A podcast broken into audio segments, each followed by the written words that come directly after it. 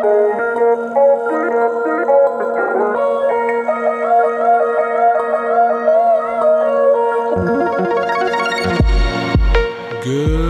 morning, good afternoon, and good evening.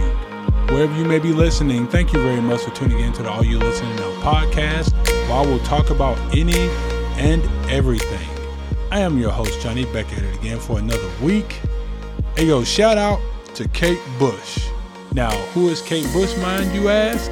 Kate Bush was a singer back in the 80s who put out a song called Running Up That Hill that's actually been made re-popular because of Stranger Things season 4 spoiler alert if you have not watched that and look for somebody who hasn't been relevant in about 30 years yeah I'm sure she's loving this publicity if you will so yeah uh, shout out to Kate Bush and her 15 minute revived career hey we gotta get it how we can get it so I ain't mad at her Nevertheless, though, nevertheless, wherever you may be listening, I certainly hope you have had a very, very good week like Kate Bush has, because I know that I have as well.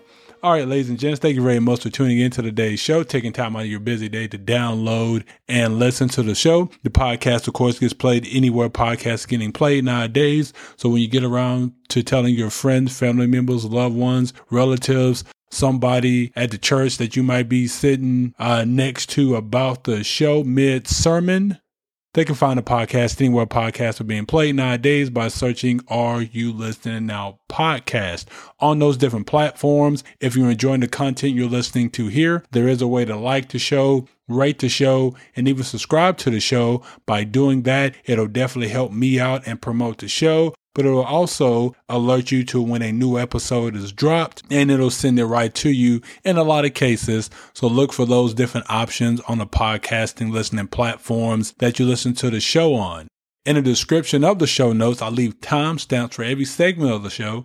So that way, if you're a little crunched for time, don't have the opportunity to listen to the entire show, you can time skip your way to your favorite segment of the show. So look for that in the description. But to kick off today's show, since we have a new MCU film coming out this weekend in Thor Love and Thunder, I wanted to review the villain of the movie who has, in my opinion, one of the best nicknames in all of Marvel in Gorr the God Butcher. Considering that the MCU is good for changing a person's origin stories from the comics, um, see Miss Marvel if you've watched that latest show on Netflix, on excuse me, on Disney Plus. Everything I'm about to say may actually be irrelevant about this movie, but um, I'm going to actually dive into it anyway. So Gorr came from the planet No Name because it doesn't actually have a name of the in the Marvel comics. The planet he was on since he was born really was a poverty-stricken planet with its inhabitants always on the brink of starvation. Now, even with that, Gorr tried to live a normal life, you know, got a wife, got some kids, and, you know, and tried to make the best of it while hoping that the gods would eventually hear their prayers and come to help them. Sounds a lot like Earth. Maybe they should just name it Earth. But anyway, um, after the death of his wife and his kids, Gorr actually lost faith in the gods and even got to a point of thinking that gods can exist because if so, why would they let so much suffering happen? He was exiled for his lack of faith, since that was a big thing um, with um, the the race of people you know that he was with. And while he was wandering the desert, he came across two gods fighting, and both actually were close to death. At that moment, Gorr came to believe that gods do exist, but just didn't give a crap about people. One of those gods that were fighting um, that Thor actually encountered was called uh, Knull, who, fun fact by the way, on Knull real quick, is Knull created symbiotes like Venom and Carnage, you know, that we've seen. And the planet we actually have seen in the MCU called Nowhere. Remember that was the planet that um, the guard that the Guardians of the Galaxy flew into, who where the collector was. We know that was a celestial head, right? Head of a dead celestial. Um, Knull actually killed that celestial, so that should tell you how strong Knull was. But having said that, after Gorr came across him and the other god um, that he was fighting, who again Marvel didn't give us a name for, so I guess it really didn't matter. Um, that guy, that particular god, uh, was actually begging uh, for Gorr to actually help him. Enraged after finding out, you know, that the gods that gods do exist, he bonded with Knull's mass of living darkness and used the all black necro sword to actually kill that other god. He then set out to find all the gods and kill them all for their ineptitude and basically not giving a crap about people. After bonding with Knull and getting the all black, Gorr was unbelievably strong and quite the savage, so much so that he was able to torture the god of torture, which I actually find pretty hilarious. Gorr before this, by the way, was just a regular guy. So I mean, he wasn't a god. He didn't have any special superhero, superhuman or superpowers, if you will. But once he got, once he bonded with Knull and got the all black, yeah, Gorr was ridiculously strong. In the comics, when he encountered Thor, and this is actually when he was first introduced in Thor God of Thunder Volume 1, he actually in that comic beat the crap out of Thor and I mean, it wasn't even close. Thor only survived because he smacked Gorr with a huge Hella level lightning strike to stun him long enough to actually, again, live. It actually knocked them both out. And then later he actually tortured that Thor for days until his guard actually came and was able to help set him free. Gorr was so strong that he fought three count them, three different versions of Thor at the same time. So there was, um, if I remember correctly, Thor the Avenger. It was a younger version of Thor from like the past, and then um, Thor the All Father King, Thor as he was called, and they still couldn't beat him. But I'm sure in this film, two Thors will be enough to beat him, since it's only supposed to be obviously Chris Hemsworth Thor and then, you know, the mighty Thor played by Natalie Portman. Gorr's whole plan for killing gods and imprisoning others was to actually construct this weapon called the God Bomb. After defeating the three Thors and leaving them for dead, he set off to activate the God Bomb. When he was doing that, um, the construct of his wife came, he came across her basically spirit, if you will, and she called Gorr a god, which angered him so much so that he actually killed her, which led to his dead son, Agar, deciding to help the Thors defeat his dad since he deemed his dad now the god of hypocrisy. For anyone confused, by the way, about Gorr's wife and son coming back alive, we know in comics anything can and probably will happen. So just take it as fiction, uh, which it is. Plot armor, as we call it, plot armor. Now, in my opinion, this might be the overarching point of the new Thor movie um, around uh, Gorr's character and the plot of the movie, but uh, we would just have to, of course, watch it and see.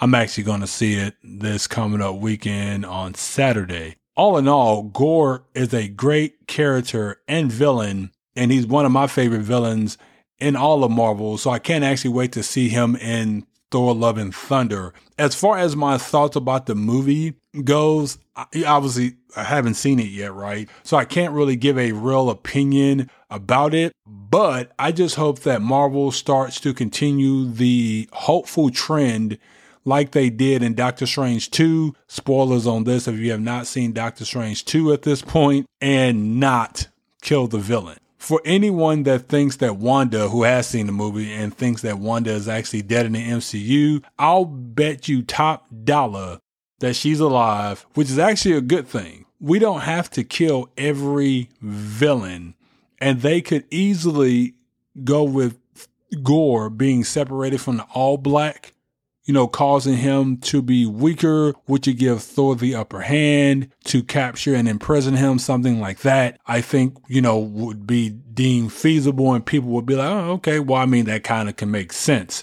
I think that would be a great way to still have Gorr, you know, obviously be defeated, but, you know, not dead. I might actually do a review. You know what? I might actually do a review on this movie uh, once I actually see it and talk about it in the review and stuff on the next show, but um, we'll see. But that's a very brief overview of Gorr the God Butcher. He was, I think, in eight or nine volumes of the Thor series, or actually just in Marvel Comics in general. So if you have not heard of him, there you go. But all right, ladies and gents, let me switch gears to this. So for anyone that might have seen the title of this segment and was like, huh? Well, I don't blame you. but in this segment, I wanted to talk about dimensions from a scientific standpoint, that is, since the word dimensions can have a variety of different meanings. On last week's episode, in my shout out, I mentioned that we see the world in three dimensions, which is true, but science has found or theorized about six more dimensions that I thought would make for interesting discussion. So let's talk about them, shall we? for all of our science nerds or just people in general who just want to, you know, hear about something not new per se, but maybe something that's foreign to you. So to recap on the first four dimensions real quick, um, the first dimension deals with the x-axis or length, as is known as. The second deals with the y-axis or height. The third deals with the z axis, also known as depth. And then the fourth dimension deals with time, which we really can't see necessarily since it has more to do with one's perception more than anything for now. So, for example, we obviously see the clock going forward in time, right? But if a car passes, right, where that car, even if that car progresses an inch, where that car was a second ago is now back in time. Same way with you walking. Now, even if you walk backwards, it doesn't put you backwards in time, but it's still the matter of each thing you do, what you did prior to that is now back in time, if you will. And as you're going forward, you're going forward in time. So that's the whole idea um, with that dimension and how time, how we can kind of perceive time. The fifth and sixth dimension starts to get interesting because from these, we could start to actually measure similar worlds and other possible ones that are actually parallel to ours. Just to give y'all an example, you know how if you saw Doctor Strange, you know, it says that there are a plethitude of universes, a lot of those universes in Marvel run parallel to one another. So each Earth runs parallel to the next Earth, so on and so forth, all the way down, you know, throughout the multiverse, as it's called, right? So the fifth and sixth dimension, it kind of works the same similar way that basically science says that if we were able to really look into this, that we would be able to see basically another Earth parallel to ours, or we'll be able to see another Milky Way parallel to ours. It may not be named that in that particular universe,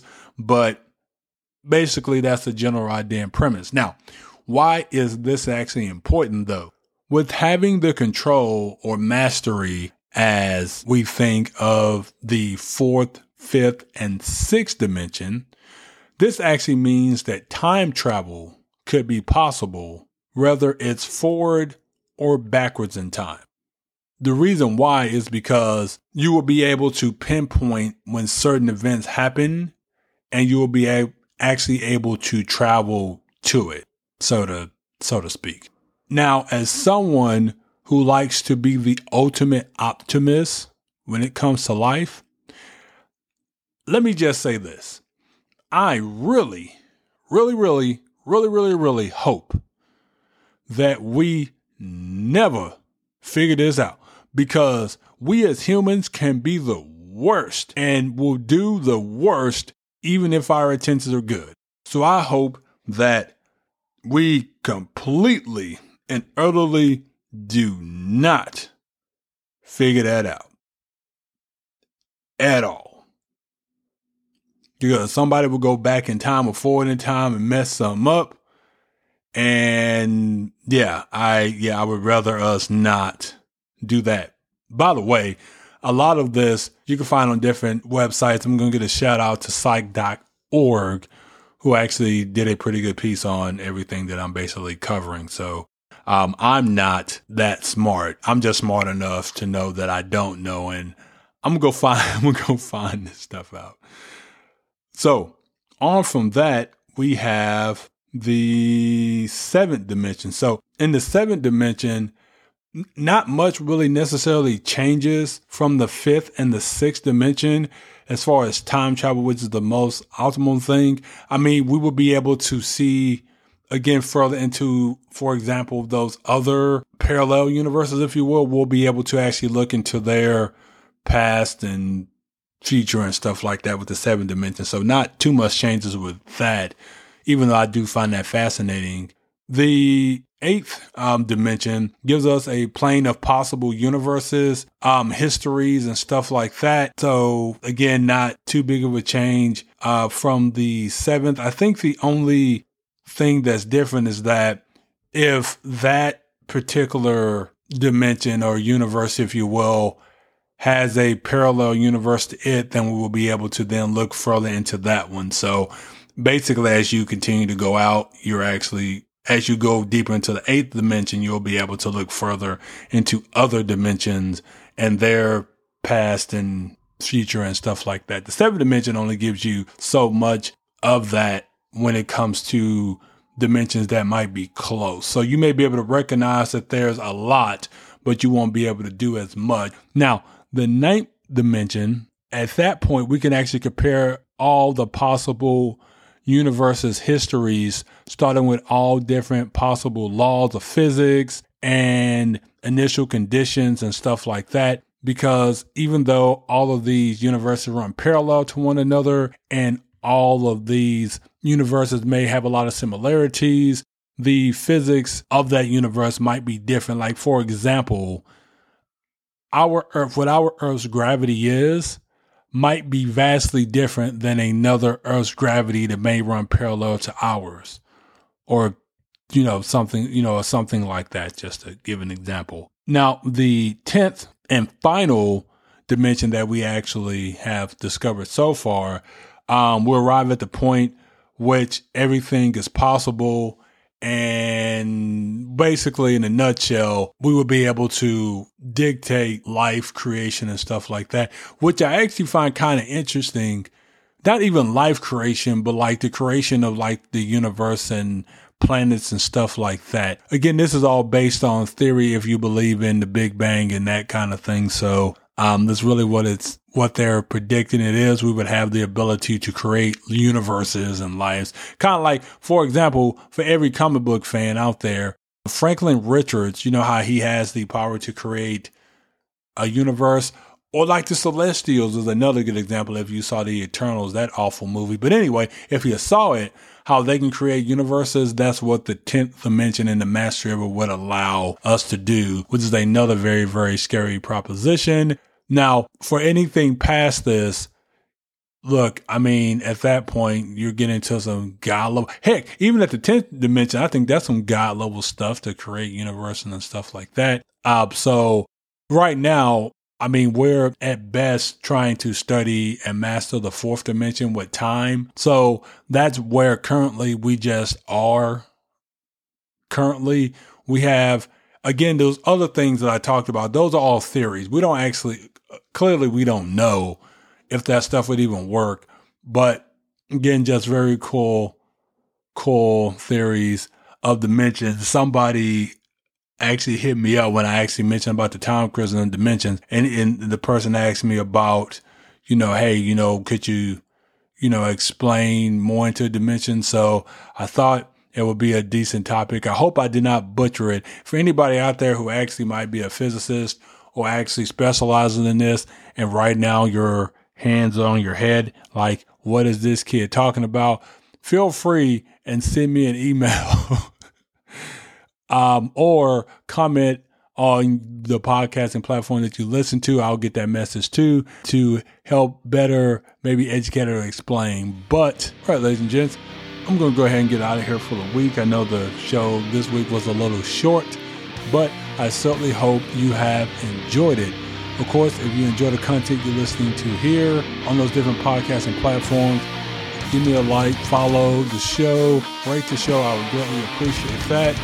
And look who actually came into the studio while I was recording. You know what? Since he's in here, I'm going to go ahead and let him get us out of here for the week.